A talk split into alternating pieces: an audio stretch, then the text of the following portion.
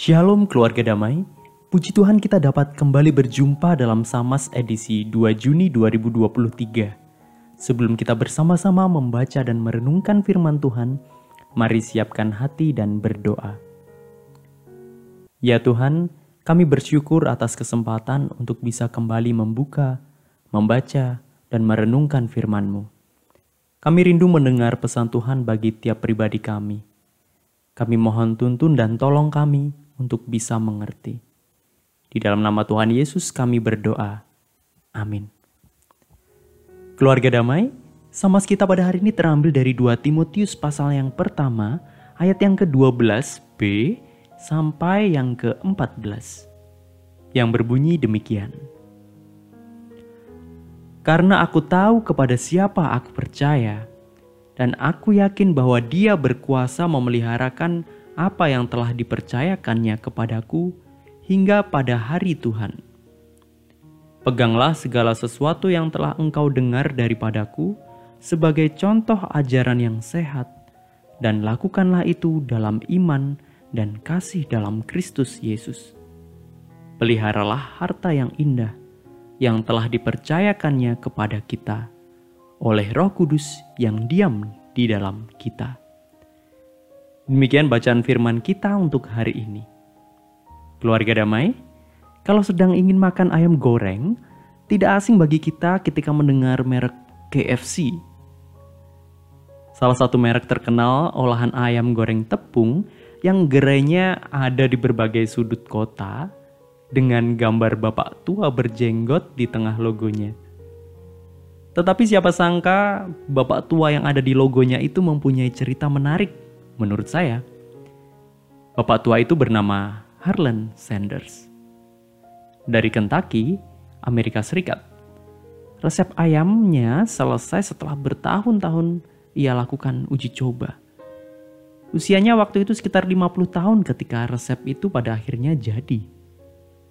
Dan setelah pensiun, ia mendedikasikan dirinya untuk mengenalkan resep ayamnya ke berbagai restoran. Ia berkeliling dari satu kota ke kota lainnya, mencoba meyakinkan para pemilik restoran untuk menerima resep ayamnya. Tentu saja berbagai penolakan ia terima, tetapi ia tidak menyerah. Padahal waktu itu usianya sudah sekitar 65 tahun. Tetapi dengan tekad dan perjuangan, Akhirnya ia berhasil mengembangkan bisnis franchise ayam gorengnya yang 10 tahun kemudian KFC telah memiliki hingga 600 gerai di berbagai kota dan negara. Nah keluarga damai, menarik menyimak bagaimana Sanders di usianya yang sudah tidak muda terus berjuang menyebarkan dan meyakinkan orang tentang resep ayamnya.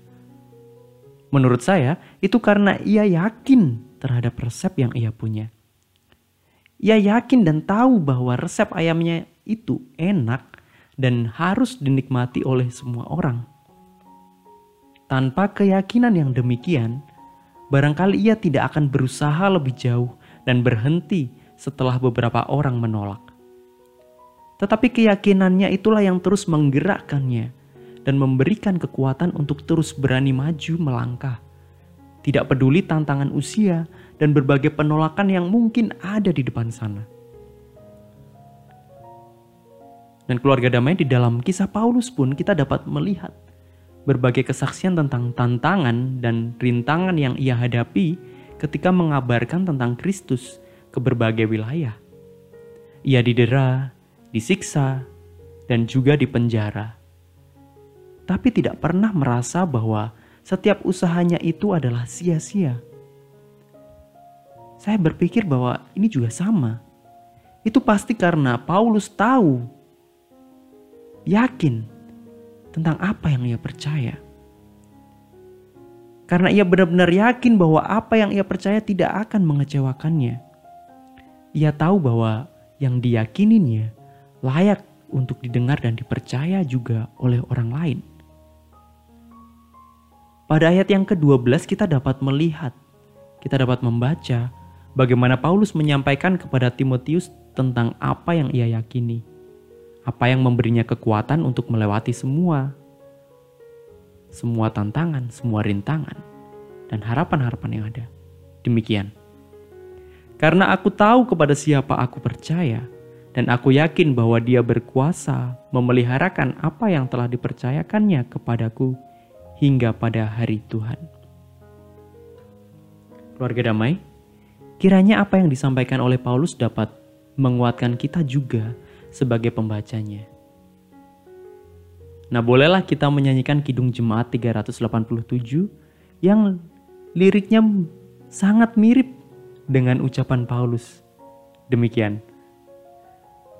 Namun ku tahu yang ku percaya dan aku yakinkan kuasanya. Ia menjaga yang kutaruhkan hingga harinya kelak. Nah keluarga damai boleh menyanyikannya dan biarlah itu juga dapat menjadi ungkapan keyakinan kita kepada Tuhan.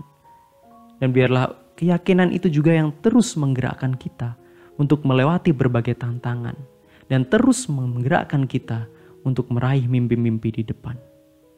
Mari kita berdoa. Ya Tuhan, kami bersyukur untuk setiap firman yang Tuhan berikan, untuk setiap kesaksian yang kami bisa baca, dan kami juga mau bersyukur untuk setiap tantangan yang sedang kami hadapi atau juga setiap mimpi yang kami miliki. Kiranya keyakinan pada Tuhan boleh senantiasa bertumbuh dan menggerakkan kami untuk melewati dan mengatasi semua tantangan. Untuk membawa kami terus maju bersama Tuhan. Di dalam nama Tuhan Yesus kami berdoa. Amin. Keluarga damai demikian sama kita pada hari ini. Selamat menjalani hari dengan keyakinan penuh Tuhan memberkati. Amin.